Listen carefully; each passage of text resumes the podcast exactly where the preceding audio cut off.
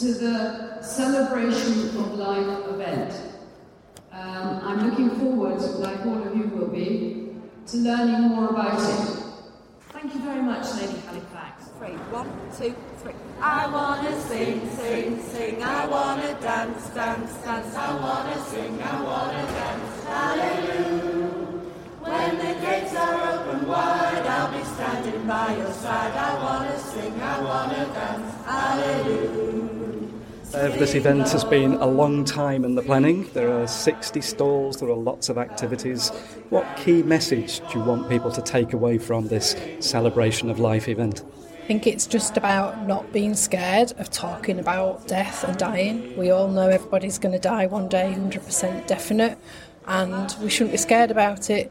And from my personal experience very recently, I think we need to actually write down what our wishes are. So even if nobody does anything else other than go home, write down what their wishes are for their funeral, for um, you know their life, their bucket list. To think about what music that they'd like at the funeral, it makes it so much easier for their families when they're no longer here and you can't ask those questions.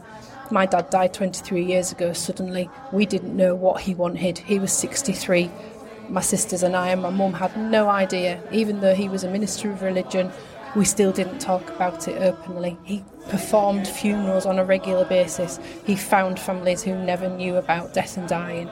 Uh, or, you know, hadn't talked about it, and that trauma of not knowing and actually worrying that you've done the right thing for people can sit with you for a very long time. So actually knowing that that person has written down what their wishes are. Yes, your wishes might change. My wishes today might be different if I live until my 80s, but I will still my family will still talk about it. We talk about it around the dinner table. We have a laugh about it. You know, we challenge each other over who's going to choose whose music at whose funerals, and but it, but we make light of it because it, it it's actually part of life. I'm asking people to give me their thoughts about the importance of this event. I think it's extremely important. Um, I work for the Alzheimer's Society, um, and events like these I think need to happen more often, letting people know what's out there um, to support them when they are facing end of life, sort of to know that there is a lot of support um, that they can access, but it's often knowing what exists how to access it, um, if they're eligible to access it. So it's really, really important, I think, for venues to be accessible like this. Uh, I'm trying to catch an overall picture of the event and the importance of it. So tell me about the sort of conversations you're having and the importance of this sort of celebration of life event.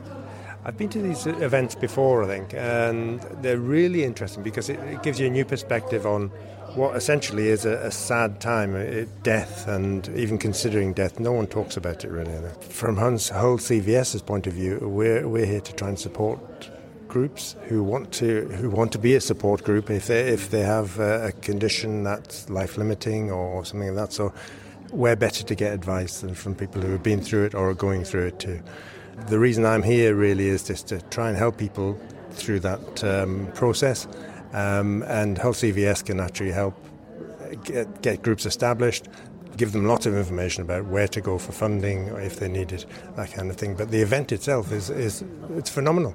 I think it's amazing that so many people come together and talk about you know, sort of what effectively is something that people don't talk about, death. And I think it's just uh, it's more power to them, and the, the organisers have done a fantastic job. So you are Martin House, Martin House. hospice care for children and young people. Right. It must be particularly difficult for families to plan for the death of a child. Indeed, it is. It's, it's, it is very difficult. But uh, a facility like Martin House um, does give the families lots of help and support, both in the community and at the main hospice itself and um, it, because it, it, it does um, look after um, children and young people with life limiting conditions. And these conditions are um, not easy, they, they, they don't follow a definite path. so uh, it's, it's difficult to actually predict. Hmm. Is your work with the, the parents and the families of these children, or do you actually work with the young people themselves, helping yes. them to prepare oh, yes. themselves? Yes, yes, with, with, the, with the fam- all the family. Yes, the whole family is involved. The parents, the, the, the child themselves, and their siblings.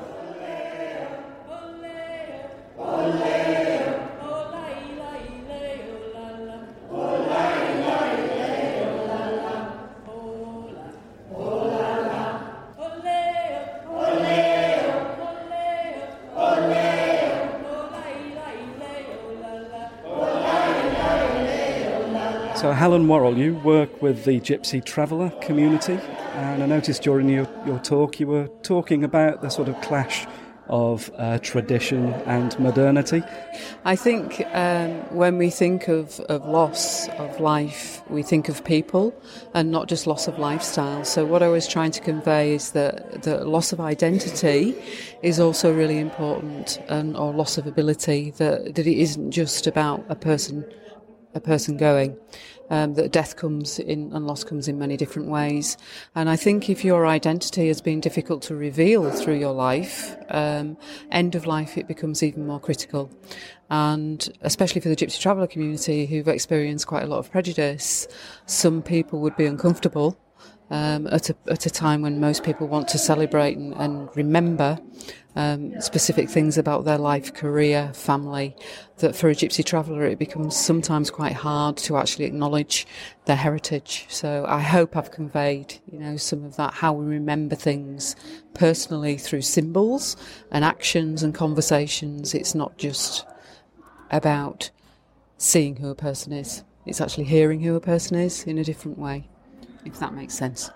Are there any traditions within the traveller community that actually make it easier um, for families to cope with the loss of a loved one?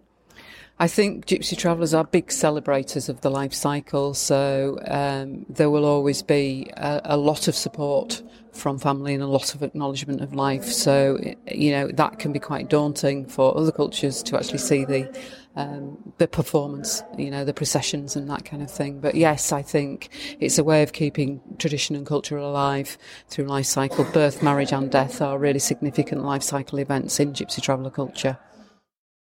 Hi, I'm Annie. This is Serendipity. A white, secluded cockle beach.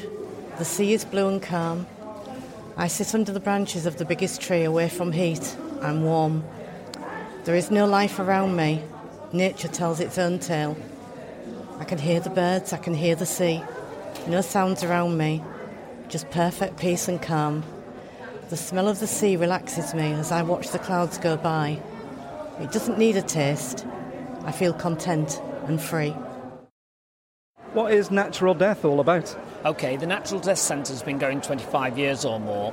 Basically, what we're here today to promote is to open up to everyone the knowledge and to expand their knowledge about funerals in the way that you don't have to have what we all think of a traditional funeral where you're spending 3,750, 4,750 on a funeral here in Hull. You could have a direct burial a direct cremation.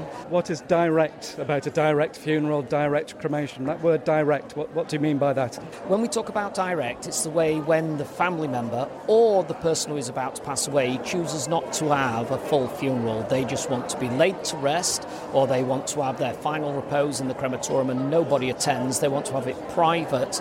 Uh, the same as David Bowie did. A lot of people don't remember, but John Lennon also had the same thing in, in uh, when he passed away. So, you know, it is is not new, but it's not open to everybody. What we do at the Natural Death Centre with a handbook, which we're offering today, is it explains how to take care of the deceased, how to keep your loved one at home, because you've also got to think about we care for our loved one, we're looking after them at home, we become the carer, but then is it right to just hand them over to a stranger, typically a funeral director or whatever? But then again, we're funeral directors, so you know what we're here to do is to promote choice. We're here to help these people today, to help the Natural Death Centre, to get the word out that there is choice out there, and that's what it's all about.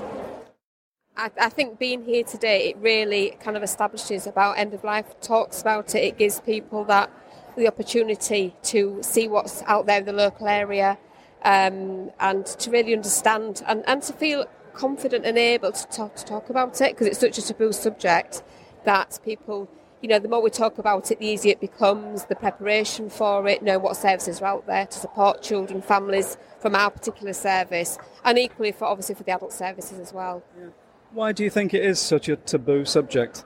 Because people see it as um, they don't want to, I guess, tempt fate. If I'm talking about it, I have to actually deal with it. And so a lot of people, I guess, just don't talk about it because if we don't talk about it, it ain't going to happen. But it's it's a natural thing that everybody in this whole world is going to experience at some point in their lives. So you're representing Sunshine House. Yeah. Is that? Tell me about Sunshine House. So Sunshine House is a unit, a short break unit for children between birth and 18 years of age. We care and support families with children with um, neurodisabilities, learning disabilities, physical disabilities. Um, we provide short breaks, daycare service as well, and we also provide an end of life facility at that time if it's needed.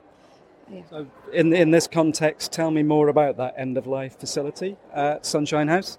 So our end of life facility, um, we, we, call it our Forget Me Not Suite, and we support families at that time. So um, they have got a choice if they want to spend time with a child. We've looked after children so about sort of four or five days post um, passing away. They can come to Sunshine House, take the time, say their goodbyes, make memories. It's really, really important for the family, for the parents, but also for the siblings as well. So we take time to, to support the families and the siblings in that in that respect. So when you say make memories, are you making a memory box and that sort yeah. of thing? Yeah, so we, we have memory boxes, so the parents can make memory boxes. They can um, take lots of handprints, footprints. They take a, a lock of hair. Um, they, we make like a memory tree, so all the families are encouraged. The family members come into Sunshine House, and they we use um, thumbprints as, as uh, the leaves on a, on a memory tree, on a tree of life. So the families have that at the end at that time, so they can look back and reflect on it as well. And also the siblings, really important in this in that journey because they're often kind of just not forgotten, but the priorities are the child. That's that's at that end of life, and so we encourage that the siblings to make memories for themselves, decorate a box, put little personal things in that they remember their siblings.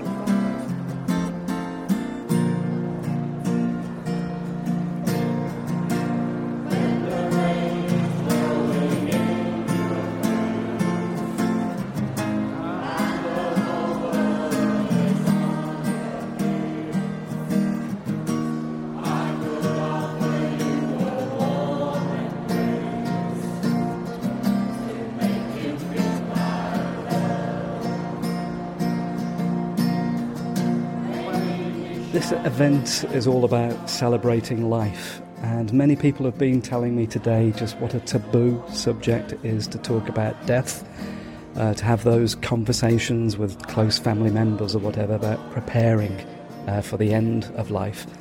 Amy, something you've just shared with the audience at this event is really created a very positive outcome from what could have been and is a very sad story. Tell me very briefly, if you can, about Minnie. Um, well, as, as we said in the presentation, it was a normal pregnancy up until about 32 weeks, was like the last trimester, and, and that's when I had this polyhydramnios and it was too much fluid around the baby, which can indicate the fistula, but it's not 100%. And then when she was born, after two hours, she collapsed, and then we were transferred across to Leeds this was all obviously massive shock. It was just, I mean, I, I, thought if there was something wrong with her, she would stay in Scarborough anyway. I didn't think we'd have to go two hours away from home. So when we got to Leeds, that's when we got the diagnosis of hypoplastic left heart syndrome, the tracheomalacia, the uh, esophageal fistula, and a couple of other things with her heart, which I can't always remember the exact name of as the 23 days went on, it became obvious that things were just getting worse and worse, and that she wasn't she wasn't going to make it. She wasn't going to deliver, and her quality of life was going to be extremely poor for the small amount of time we were going to have her. That's why we decided to to withdraw life-saving treatment as such and, and, move across to just keeping her comfortable and that's when we decided that we would, would possibly like to donate her organs just because we really wanted her to to achieve something. We wanted something really special for her, and, and we thought it would save a child's life. When we donated her organs, we found out that it was uh, a 27 year old who took both her kidneys, which obviously was quite interesting at the time, but not the main thing on our mind. But as we went home, gradually over time, that is probably the, the biggest source of comfort to us is the organ donation because, I mean, I'm sure grief at any time is quite overwhelming, but when it's a baby and you've, you're going home with your empty arms and you feel like you have nothing to get up for in the morning, whether you have other children or not, that was in the back of our mind constantly, and that's what we focused on to almost drag us out of our mm. our, our, hole mm. where we were stuck. And then over this past three and a half years, you know, organ donation is is is what and continues to be what gets us through. Because you know, it still hurts now, the same as it did the day she died. So I don't think it'll ever be any easier. But you made a really poignant um, remark that you felt so bad at the time that you wouldn't have been offended, or you're not offended that the team asked about organ donation. So, Raz, is that true of most families in this situation? How easy is it, as a, an organ donation team, how easy is it for you to make the approach at such a difficult time? It, it is, you're right. It is a difficult time to talk about organ donation, but like what Amy said earlier, you couldn't upset them anymore to what they've already been told about. Um, talking to families at their most bereaved um, entails a lot of training, takes a lot of a, a, type of personality to do this job, and that's what we're trained to do: support families around that conversation. It is a conversation, so we ask families whether they want to do it, they want to become an organ donor or not some would still see it as a taboo, but that's what we're working hard on as an organization is to make the public see that it isn't taboo because you talk about your funeral plans, you know, why can't you talk about organ donation? At the end of the day, it is a decision to help save the lives of others at the time of your death. It brings so much comfort to families knowing that, you know, their loved ones have gone on to be organ donors. Mm. And if you do decide to become an organ donor, the most important thing is to talk to your nearest and dearest about your wishes. And it only takes a couple of minutes. You can log on to uh, look, search on Google for organ donation, or you can do it on your driving license. There's various ways that you can you can register on the organ donor register. But the more important thing is to talk to your family and friends. It makes that conversation a lot easier, knowing that their loved ones had made that decision. Very briefly, Amy, just tell me again how important it's been for you and your family to know that Minnie um, has provided life and a, a whole lifetime for other people. As I said before, it is probably the, the main thing that's that's got us through. Even with Lily, she doesn't, our six year old, she doesn't fully understand. She just thinks that Minnie didn't need all, all her tummy to go to heaven and mm. Carrie had a poorly tummy and she needed a bit from somebody else's. Um, but she talks to her friends about it, so they talk about it now and they're only six years old it's something for us we can always refer back to it that for us you know it's always something we can come together as a, a family about the fact that she donated her organs and now Carrie's it here with us because because of her mm. Joe Hakim, you're leading some creative writing and poetry sessions today at the Celebration of Life event. Um, you have a poem here that's um, already been completed this morning. Tell me about that. So one of the things what I'm doing is trying to give people like easy five minute introductions to writing about something. So this came about um, getting someone to write about place and getting them to engage the senses to describe this place, something that means something to them or somewhere where they'd love to go. So this is by someone called John Fairclough. So here we go. A building of Victorian elegance, stern, forbidding yet soft and welcoming. People everywhere do good work. There is the constant hum of conversation, different voices, opinions, bursts of song. The smell of long established officialdom, not hard, but pervading everywhere. The taste is of the east coast of America. Clam chowder the feeling of this place is like coming home to a place I have known for a long time. It is my art brought to life. It was the home of an outsider which I greatly admired, who lived here in Clyde, Maine. That's really beautiful. Now, poetry, uh, for some, does have that sort of very morbid identity, uh, but also poetry can be a great sort of joyous um, celebration of life. In which camp do you most naturally sit, Joe? Well, I'm one of life's pessimists, but um, as I'm getting a bit older, that optimism's creeping in. It's like the sun emerging from behind a cloud. I think the event is um, much needed. I think we definitely don't talk about end of life until the end or until it becomes too late. So, certainly um, necessary for people to be aware of. How do you think we can get people to talk more openly about death and the end? For a lot of people, it's something they don't want to talk about because they're scared of it.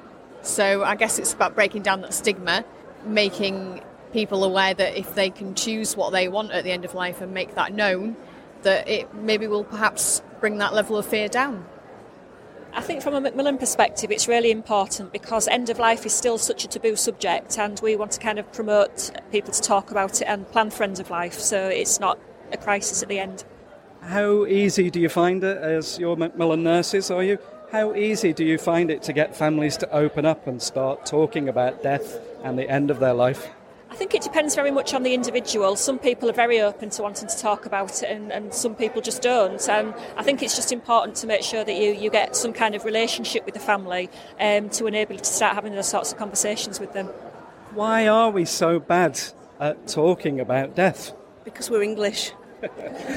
is it really an English British sort of thing? I think I think a lot of it is because I think a lot of people don't like to show their emotion, and I think emotion equals weakness to some people, and I think probably that's a lot of it. And I think it's about educating people to be able to let them talk about it and let them get it off the chest and let them express their feelings. And I think it, I think it makes people think about the mortality and it makes it real, doesn't it? And, and I guess none of us are ever really ready to die and, and, and to think about things like that.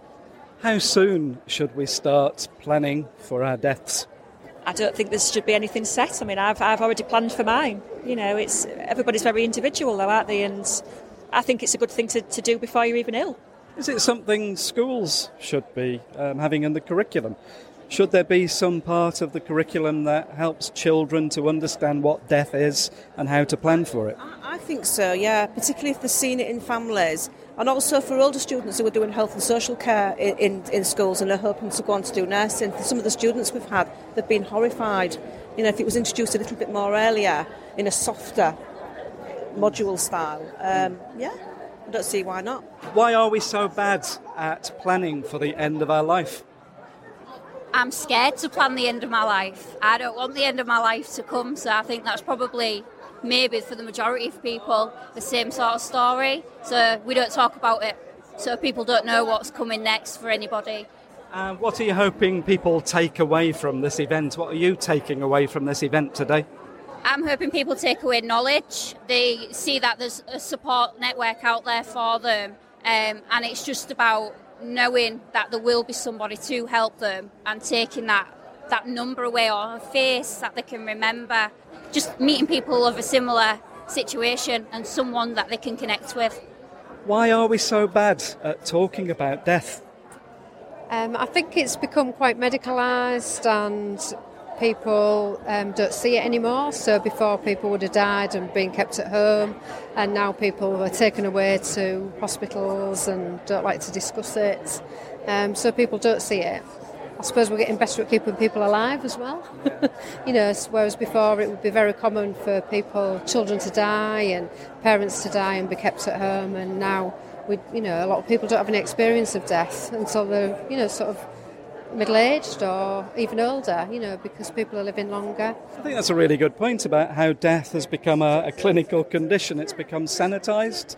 Most people don't really they don't see a dead body, they don't get an opportunity to talk with family members about death. How do people start these conversations then? it's a difficult one. that our role um, as community Macmillan nurses, we go into people's homes and um, we do have these discussions and discussions on end of life. So sometimes it needs the prompting of, of a you know a healthcare professional to, to prompt these and GPs and in the hospitals as well to prompt these discussions. Um, but it is a very difficult thing to bring up with with your family. You know, close family and friends. It's a difficult subject to, to broach. Well, that's odd, isn't it? Because when you love somebody, if you're in a relationship, a really loving, close relationship with somebody, you share all parts of your life. It is historically, a, you know, sort of taboo. Sometimes a taboo subject. People are frightened. They just don't, you know, they don't want to discuss these things. They don't feel that they can. Why are we so bad at preparing for the end of our life or the the end of lives of loved ones? Um, I think because it's such a taboo subject, people just don't like talking about it, and I suppose that's why events like today are so important. It really opens up that conversation, lets people think about what, what is inevitably going to happen, and really plan for what uh, to have a death which is good and one that reflects their their beliefs, their um, their needs, and seeing all these services here today are really giving the opportunity for people to do that. What makes a good death? as humanists, we, we talk about what, what uh, the good life and, and trying to live in life with meaning and purpose. But that also translates to the end of the life. So making sure people can tie off those loose ends, reflect on a life lived. Um, a lot, and and also, I mean, we provide humanist funerals and and and, and uh, celebrations of life um, for people to have that opportunity to really say goodbye in, in, a, in a meaningful in, in, a, in a meaningful way, which re- reflects what people believe. Do you help people to plan for the end of life? Um, so, interestingly, as, as, as, as, an aside from our uh, humanist ceremonies, we also have a pastoral care network. Um, and what they do is they work alongside religious chaplains to give people an opportunity to speak to someone who shares their worldview um, and talk through. So those big existential questions that people have, especially when they're facing death, um, and those uh, those real sort of dark days towards the t- towards the end of, uh, of their life, um, to talk through what, what what they want, what they what they need, and then if they would like to. Um, and have a, a, humanist celebration, or if they want a religious one, speaking to someone who can open up that conversation is, is what's really important how can you encourage people to have these conversations? I mean, for us, what's really important is making sure that people are aware the service is available. Um, so, I mean, it's a relatively new um, concept, I suppose. So, for hundreds and hundreds of years, you've had a, a chaplaincy service which is being seen as religious. All our research shows that a lot of people still see it as a religious service, but making sure that people are aware of the broadness of what the, of, of, of chaplaincy and the pastoral care services available in the different institutions gives people the opportunity to, to engage more, more, more often. So, where we have about 4% of uh, non religious people are currently accessing chaplaincy services, I think as people become more aware that that service is there to address people's pastoral spiritual needs and the recognition that non religious people also have those needs as well, people will start to access that service more readily and, and, seeing it for what it is rather than something which was traditionally religious, but now its its uh, remit has grown um, to so much more. Why are we so bad at talking about death? I think it's because most of the people are afraid of it. Personally, me, I like to focus more on the positive things in life. So, death, yeah, I see as a bit of a negative. So, the more we can um, talk about the positive things in life, I think um, everyone can be a bit happier. I love this idea that death's a bit of a negative.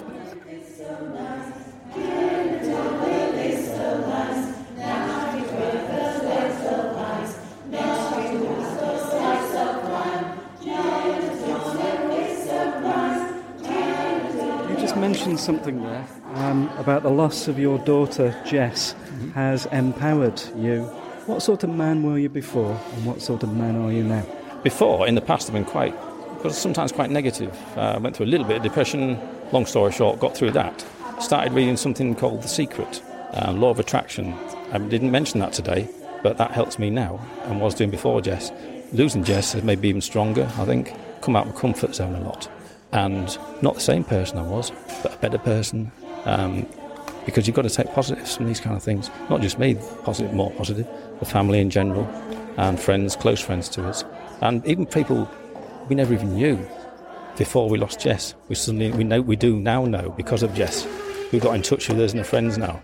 So friends of Jess who weren't friends with us before, we now now then meet up say and we almost like got a new set of friends, not regular contact, but people that we like and that love Jess too. So Yeah. that's to us has helped. So going back to your original question, I think I'm a better person, um, more understanding maybe I don't know, but um, yeah, more positive and more coming out of my comfort zone and more thinking what will Jess have done for this situation.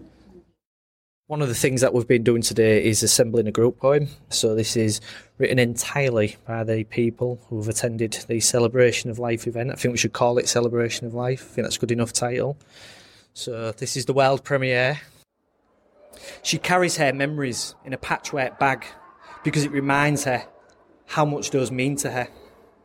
She has plenty of photos, so I gave her a silver globe and told her to explore the world. Oh, what a wonderful life I've had. I met you in January, but you left in December. So always remember to share your memories with your children, for life is short and doesn't last. So let's all do what we can to care and help for those around us. She tells a thousand stories. She carries them in her heart, relives them every time she speaks. Sometimes I wonder what we'd say if we only had one more day. I would go for a large bar of dairy milk and share it with my kids. I would spend time with wild animals, my family. I'd give many kisses to all the people I love, and I'd tell more people that I loved them. I often wonder who I'd share that day with and what we'd say. We'd make every day count, no regrets, because every day leads us down a different road. So live every day as it comes and don't take it for granted. Don't look back, only forward. Live every day like it's your last. Be happy. Love the life you have and share it with everyone around you. Love is kind, so be kind. We have a choice. We have a chance to find joy in the ordinary. It's only a game, but it's a lovely game, so just play it. Do your best. It's opened my eyes that although we're apart, I carry your soul within my beating heart.